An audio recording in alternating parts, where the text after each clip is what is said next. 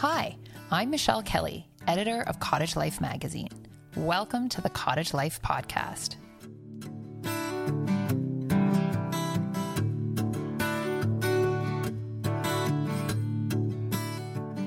In this episode, we chat with Dr. Savannah Howse-Smith, star of Cottage Life Channel's show Dr. Savannah Wild Rose Vet, all about having pets at the cottage. And we revisit a candid reflection on what it's really like to own and maintain a cabin in the woods. This is the Cottage Life Podcast, where every day is the weekend.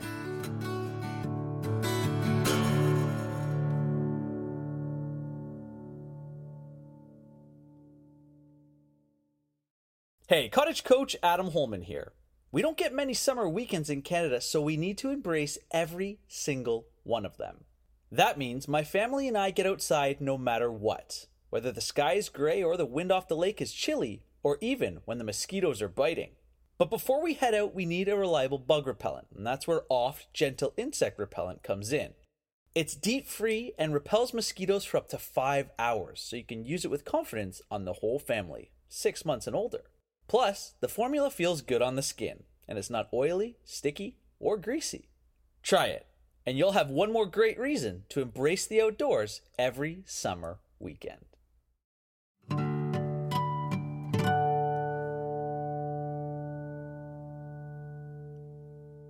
Longtime contributor Antanas Sileika once wrote in Cottage Life The relationship of the dog to the cottage is like the relationship of white vermouth to good gin. Each is wonderful in its own right, but when you put the two together, the result is divine. And there's no doubt that that's true. One of the many joys of being at the cottage is seeing our pets interacting with nature. But having a pet at the cottage is different than having one at home. To find out some of the things you need to pay attention to at the lake, we spoke to Dr. Savannah Howse-Smith, a veterinarian at the Rocky Rapids Veterinarian Service in Drayton Valley, Alberta. She's also the star of Cottage Life series Dr. Savannah Wild Rose Vet, season two of which is premiering this fall. Welcome to the podcast, Dr. Savannah. Hi, thank you for having me. No, it's so great. I have so many great questions for you. Dogs at the cottage, as we said off, off the top, are sort of like peas and carrots. So uh, I know people have a lot of questions about all the trouble they can get into us into at the lake. But before we get into that, just tell us a little bit about the work that you do with animals. For sure. Uh, so I am what's called a mixed animal practitioner. And so that means that while I see dogs and cats for much of my day, I also will attend to exotic animals like reptiles and birds, uh, large animals like horses and uh, cattle. Um, I also see sheep, goats, chickens, kind of the whole nine yards. I love that. And just before we started recording, Dr. Savannah told me that later this afternoon she's going to be having some appointments with reptiles, and I remarked how different our jobs are. I love it because um, you really do see it all, which is which is kind of cool. Um, I I think that for cottagers, you know, dogs are the main mm-hmm. event at the cottage. You know, they mm-hmm. the the the family dog is is definitely a companion that that cottagers love to have, and sometimes cats.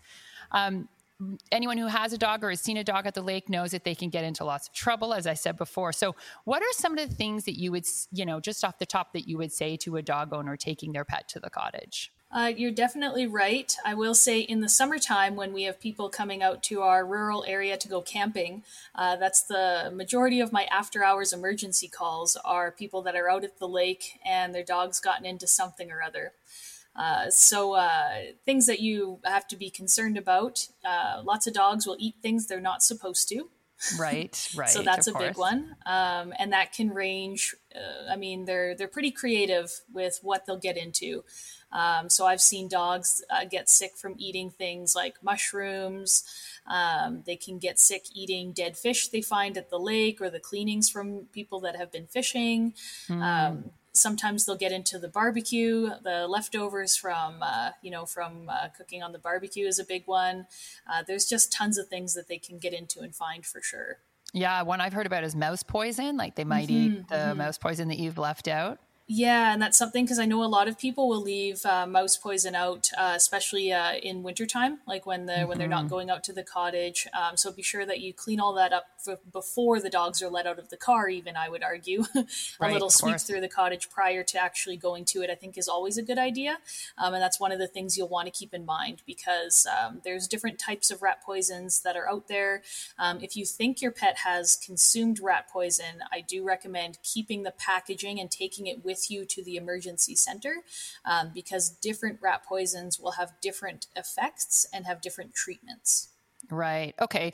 So, how about this? I know oftentimes the dog, when you, especially when you arrive to the cottage and everyone's unpacking and things are busy and exciting, and then the dog kind of wanders off, and then the next thing you know, your dog's acting a bit funny. How do you know if there's a serious situation going on, or you know, if you need to go seek emergency care? Like, what are the signs that you would look for? Yeah, so there's while there is a lot of first aid that can be done out at the cottage, there are a lot of times when you'll simply uh, have to cut your trip a little short and head back to civilization to uh, seek treatment. And some of the signs that you should really be going to back to the veterinarian to find out what's happening. If they have vomiting, especially multiple times. So if they've like thrown up like 10 times within an hour, that's certainly not good. mm-hmm, um, mm-hmm. If they're very weak or lethargic, so just very kind of lifeless or listless, that's not a good sign. Um, diarrhea is hit or miss because some dogs will get a little bit of soft stool just from the excitement and stress of, of travel and everything. But if it's if it's prolonged, if they're also not eating or drinking as well as having diarrhea, that's signs mm-hmm. that that you should probably head into a clinic as well. And certainly if they're having anything really crazy like um, like seizures or muscle twitching or or passing out, like all those things, you definitely want to have checked out too. So, what would you do if you saw a dog with any of these signs that, in you know, an owner that suspects suspects that they might have ingested something? What is your what steps do you take there? Uh, so there's two things that you can do depending on where you are. There is actually a pet poison helpline uh, that exists, and I think if you just search it up, it's the uh, it's the American SPCA has a pet poison helpline that they run 24 hours, they have a, a, number that you can call. I believe you do pay for the fee, but what it is is that you will be put through to a toxicologist or a veterinarian, and they will guide you as to whether you should seek treatment now, whether you should try to induce vomiting. Um, and if you do end up going to a veterinarian, they give you a case number so that they can then counsel the veterinarian on to what to do next as well. Right. And, you know, this is actually a really important point for cottagers because sometimes you're quite remote. You know, you mm-hmm. might be a 40 mm-hmm. minute boat ride from the landing and then yeah. another 40 minutes into mm-hmm. town to get to care. So mm-hmm. I think this is important. If there are things that you can do to resolve the problem without taking that trip, I think many cottagers would be interested to know. So mm-hmm. that is sometimes the case. Yeah, it's it's difficult to predict which ones. Um, I would say like most of the time, it's the right thing to get them to vomit, but not always. So there's some things that you do not want to induce vomiting. So that's why I would say um, before you head out, make sure that you have the contact information of the nearest veterinary hospital that will be open at the time, and also that pet poison helpline. Because, yeah, sometimes uh, you'll want to make them puke, and other times you don't. Right. And it kind of depends on the toxin and how the dog is doing. So that's why it's kind of tough to tell to give a blanket recommendation. One thing I will say is pack 3% hydrogen peroxide into your first aid kits, both for cleaning wounds, but in some cases, especially in a pinch, if you're really in a um, a remote situation and you've got no other options, um, you can use hydrogen peroxide uh, with guidance. Uh, you can use it to cause them to vomit as well. Ah, it's a, it's kind of one of those mm-hmm. things you should always have on hand because I think I've heard, yeah. I've read that that's good for getting skunk smells out of dogs too. A little bit it of can. peroxide. Yep, yeah, yep, definitely can. Which is another problem that a lot of dogs uh, find at the lake. Mm-hmm. Um, you mentioned before about mouse poison, and here's a funny question that sometime someone asked the magazine um, a long time ago about this. That they had been concerned that their cat had eaten a mouse mm-hmm. that had eaten mouse poison. You know, mm-hmm. sometimes there would be if a if a if you leave poison out and a mouse gets it, the mouse will be dead in the cottage. Mm-hmm. The, the, cat will find it, mm-hmm. ingest it. And is that problematic for a cat? Yeah. So, what it's called is secondary poisoning. And uh, it would be it's also wildlife you need to be worried about with that too. So um, using rodenticides is not is not great because you run, run a risk of of your own animals consuming dead animals that have been poisoned and then becoming poisoned themselves. But right. if the if the mouse escapes the house and then dies outdoors then uh, any wildlife that eat it also will probably die. Um, so uh, so yeah so there are uh, lots of lots of issues with uh, using rodenticides i guess the point is just stick to the old wooden trap there. Right? yeah, yeah, yeah yeah. mechanical methods may be superior. Right right. It seems that way. Um, so another thing that i think people don't really know about and it, it it's I feel so bad for these poor dogs is when they get to the cottage and they're so excited and they run to the lake and they're swimming around all day and then the next day they like are they're howling in pain when they sit down. So what is that from? I was so surprised to learn about mm-hmm. this. Yeah, so that's a condition called swimmer's tail and it's it's kind of funny because what it is is they basically pull a muscle in their tail. Poor little guys. They're all excited yeah. to swim and they really pay for it. yeah, yeah, exactly. And so uh, usually I'll see it in high energy dogs. And the reason it seems to happen when they're swimming, nobody knows precisely, but it's thought to be the combination because when they're swimming, they actually use their tail a lot. Like they're using right. it for, for balance, for steering, and for swimming. Um, the overexertion of it, because a lot of these are going to be weekend warrior type dogs where maybe right. they're not super active and not regularly swimming in their everyday life. And then they go and they just go ham and they go way too hard on the weekend. Um, so I think it's that combination of things is, uh, is why we kind of see that. It's sort of like a cottager who goes and puts his dock in once a year and has a sore yeah, back. exactly. Yeah, exactly. You're not used to it. Um, all right, so that's something to look for, and and the treatment for that, I'm assuming, is certainly rest. Is there anything you can do for your dog? Basically, I mean, sometimes for really severe cases, we'll do some anti-inflammatories, but a lot of the times they just need to take it easy for a day or two. oh, which is tough at the cottage because they certainly don't want to take it easy when there's yeah, all that exactly. stuff to explore.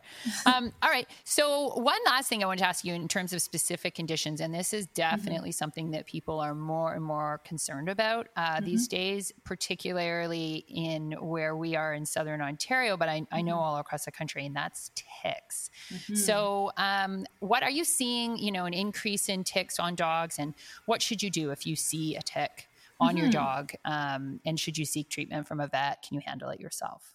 Yeah, so for ticks, um, from what I understand, uh, it's really funny. So this morning in my vaccine appointment, um, my client asked if we have ticks in our area, and I said yes, but we're not as bad as Ontario.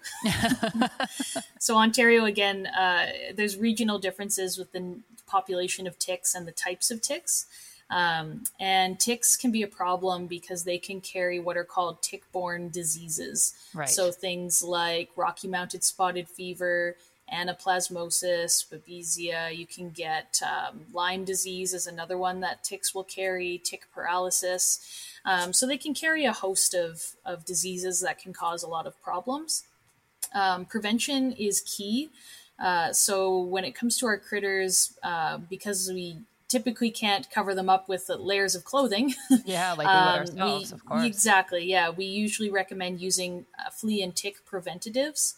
Um, so there are a host of different options for preventive treatment. You can get skin treatments, you can get tablets that they take by mouth, um, and I highly recommend using them as a tool to reduce the number of ticks on the dog. Um, that being said, they work about 97 to 98 percent of the time. So that means when you have a lot of ticks, you may still find ticks on your dog despite having the, the tick preventative. Right. Um, so you still have to do uh, the manual looking behind the ears, between the toes, around the face, and and in the armpits, that kind of thing. You still have to look for ticks and and check to see if they're on the dog. The best time to find them is when they're still walking around on the fur. Um, if you have a small tick that's not engorged, so just a little tick just walking on the fur, um, that's not a problem. It means that it has not embedded into the skin and has not taken a blood meal, and therefore there's no disease transmission yet.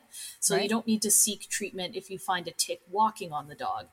Um, if you find a tick that's embedded, so the head is actually in the skin and it looks like it's been eating uh, blood because it's it's a gross swollen tick, mm-hmm. those are the ones where it wouldn't be a bad idea to uh, to have them checked out at the veterinarian because there's a potential for disease transfer. Um, the ones like Rocky Mountain spotted fever, anaplasma, those can transfer right away. Lyme disease, the tick has to be attached for a certain period of time. Right. Okay. So, so that's what. Mm-hmm. Oh, I'm sorry to interrupt. Do you, do you take the tick out? Do you try to take the tick out yourself the way you would on your own body, or do you? yeah, you can actually get these really cool little tools called tick twisters. Yeah. Um, they're like a little, almost like a toothpick looking thing, but it's got like mm-hmm. little tines and it's a little bend to it where you kind of slide it under um, between the tick's shoulders and the skin, and you wedge the head in there, and then you just twist it, and it'll twist the the tick out. Um, and you want to actually, that twisting motion is important because they've got serrated teeth that'll keep it in there. So if you pull straight out, usually you'll rip the head off and then you get an abscess. um, and uh, yeah, um, and you don't want to do anything like smothering it with Vaseline or setting fire to it or anything dumb like that. Like none of that'll work. It won't cause right. the tick to let go. You'll just cause problems. Right. right. Um, and then you save the tick and take the tick with you for testing. Is that right? Correct. Yes, you want to keep the ticks. So the best way to keep it if it's still alive is like um, if you've got an old pill vial, uh, Ziploc bag, something like that. Something like Tupperware. Honestly, it's better to have something that seals and has solid sides because they are escape artists. They will they will get out if they're still alive. Yeah. Those tricky little so. ticks. Uh, okay, so that actually leads me right to my next question. So, um, and that is what you should have on hand in a pet first aid kit. And to recap, you should definitely have a tick twister, mm-hmm. and you should definitely have hydrogen peroxide. Mm-hmm. What else is good to have on hand for your pet, and maybe even something you wouldn't have for yourself? Mm-hmm. Um, so you want to have standard things. Um, I mean, having the tweezers is really good. Bandage material, um, triple antibiotic ointment like a polysporin is helpful. Antihistamines, I think, are really important to have. Hmm. Um, so antihistamines are great for both people as well as animals because a lot of them will get insect bites or get a bee sting or something like that. Um, and antihistamines are, are very good to have on hand. They can be life saving. And uh, I would uh, contact your veterinarian for a dose for antihistamines to have on hand for your dog. Um, so, that I think is an important one. Yeah, I think a lot of people wouldn't realize that your dog can get allergies. Yeah, for sure. And they'll, like, if they go and stick their face in a hornet's nest or something, uh, yeah. Um, that might buy you enough time to get into the the veterinarian's office or the emergency center. Right. Um, and then depending, um, there is a, a, really cool device that I really like. It's um, a type of sling that you can use to transport dogs that are not mobile. So that's something that because we have a lot of we're close to the mountains mm-hmm, mm-hmm. out here, and so it's something I've recommended before. If you're going out on trail rides, going into the mountains, and you have to carry your dog down off a mountain, um, it basically it has like a like a harness, like sling underneath the dog, and two straps as a backpack for you so then you can backpack your critter out. Oh, isn't um, that so cool? I, yeah, so it's something I, have uh, chatted about with lots of people, but again, um, it's because we're near the mountains. But I think it would still be useful, like even if you're if you're say out on a hike or something. Absolutely, and, you're out in the forest. Yeah, exactly. Yeah, yeah. So that's really nice because you don't really think about how hard it is to carry a dog if you're out in the no, middle of nowhere and how uncomfortable yeah how uncomfortable it is for them and even and maybe it's a really hot day or i know that's a great thing mm-hmm. I'm, I'm going to get the name and we can put that in the show notes as well as, as a strong recommendation I appreciate you taking uh, this time out to chat with me, and uh, I, I, could talk with you forever about the work that you do. It's very interesting, and um, I won't keep you from your lizards too much longer. But thank you so much for coming on the uh, podcast. Yeah, it was my pleasure. It was nice being on here. Season two of Dr. Savannah Wild Rose Vet is premiering this fall on the Cottage Life channel. Head to cottagelife.com for more information on the show and for information on pets and cottage living.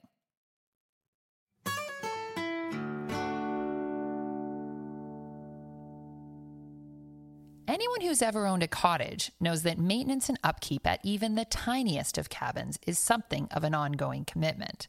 It's a fact of cottage life that writer Orland French considered for his essay, Rotting on the Rideau, which originally appeared in the April May 1992 issue of the magazine. Here it is for you now, read by Pedro Mendez. Maturity is overtaking my haven on the Rideau at an unexpected pace. Just as we drove in the last nail to complete the project, the first piece of lumber rotted off and fell to the ground.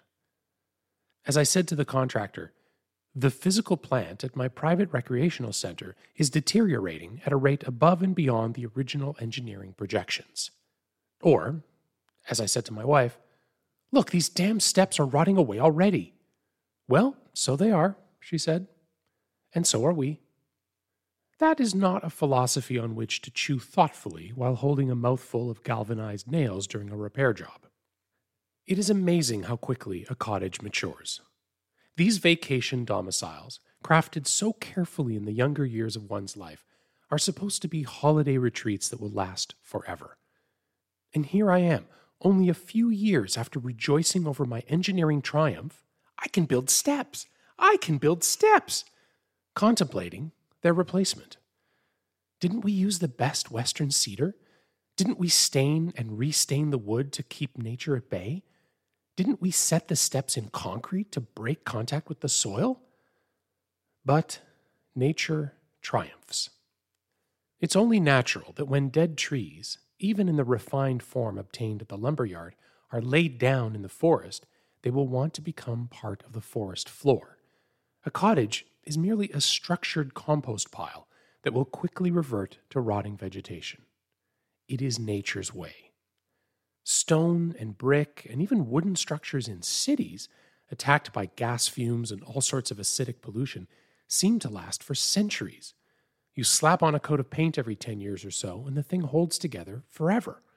On the other hand, a cottage which knows only the natural elements of wind, rain, snow, and sunshine, will fall down in five years, guaranteed, unless tended and nurtured carefully every summer weekend. This is a fact of life unappreciated by non cottagers. I met a man recently who was contemplating buying a cottage. Explaining that he wasn't much of a handyman, he asked, Is there much upkeep in a cottage? Sir, it is a cottage. No more need be said. This natural decomposition rate of a cottage, when considered along with the decomposition rate of one's body, is enough to turn one's thoughts to other forms of holiday accommodations. Renting, for example. Sell the cottage, invest the money, use the interest to rent a cottage retreat. Let someone else repair the rotten steps. Or yachting, we could sell the decomposing cottage and buy a tidy plastic yacht that would be immune to all the ravages of nature, save shoals and rocks.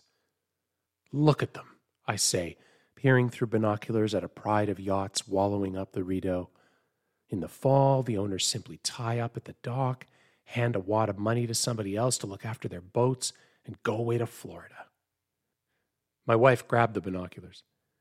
There's Amna on the bridge, she says and he's telling his wife he's going to sell the yacht and buy a cottage. He's saying, Bet a cottage gets more than three miles to the gallon. I'm amazed.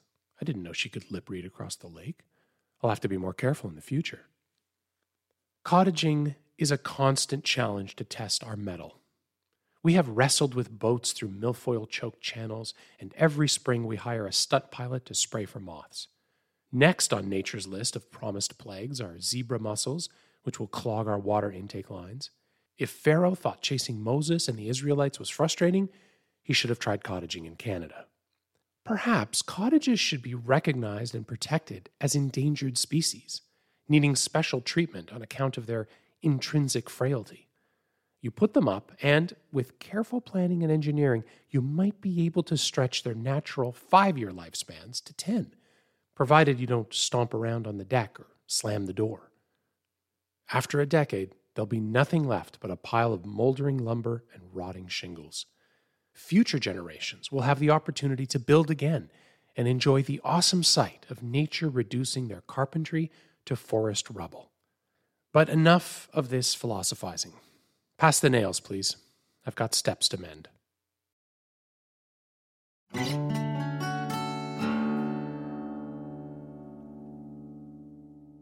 Hey, cottage coach Adam Holman here.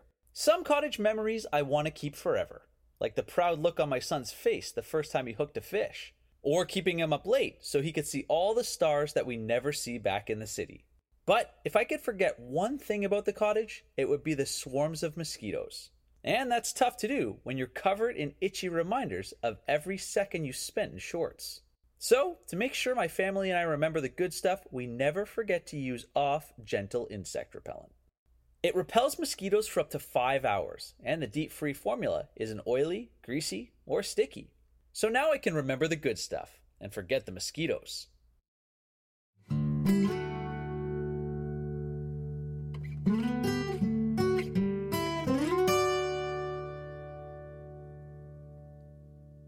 To celebrate our 35th anniversary, we are asking readers to tell us what they've learned from cottage life over the years. Reader Ann Mittag sent us the following message, which made us feel, well, kind of like cottaging superheroes. I'm glad you found our tip about tree maintenance so helpful, Ann. So, the best thing I've learned from the Cottage Life magazine is from an article I read several years ago it was reminding people to look up around their cottage, look at old trees, rotting limbs, being proactive about taking them down, which we have done over the years. And thankfully, we did that because during the big derecho of May 21 22, we lost about 20 trees around our cottage, and not one of them fell on the cottage. We were there, we were safe, the cottage was safe. We have a big mess to clean up, but other than that, uh, happy we read that article so many years ago.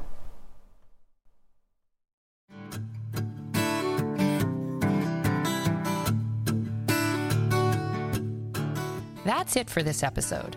Thanks for joining us. Please take a minute to subscribe to this podcast so that each new episode will automatically download to your app and be ready for you to enjoy. We'll have new episodes every Thursday throughout the summer. And please leave us a review, it helps people find us. And speaking of subscribing, let me share a few reasons why you should subscribe to Cottage Life. The magazine offers you more of the same great content you heard today, including all of the things you don't know you don't know about life at the lake. And by supporting the magazine, you are also supporting the podcast. So, podcast listeners get a special deal. Subscribe today and you'll get six issues plus a free copy of our amazing Cottage Spaces booklet, which features our favorite cottages from 35 years of publishing. All this for just $24.95. To sign up, visit cottagelife.com slash pod offer. Our sound design is by Amanda Fusco. This podcast is produced by Katherine Jun and me, Michelle Kelly. I'll see you on the dock.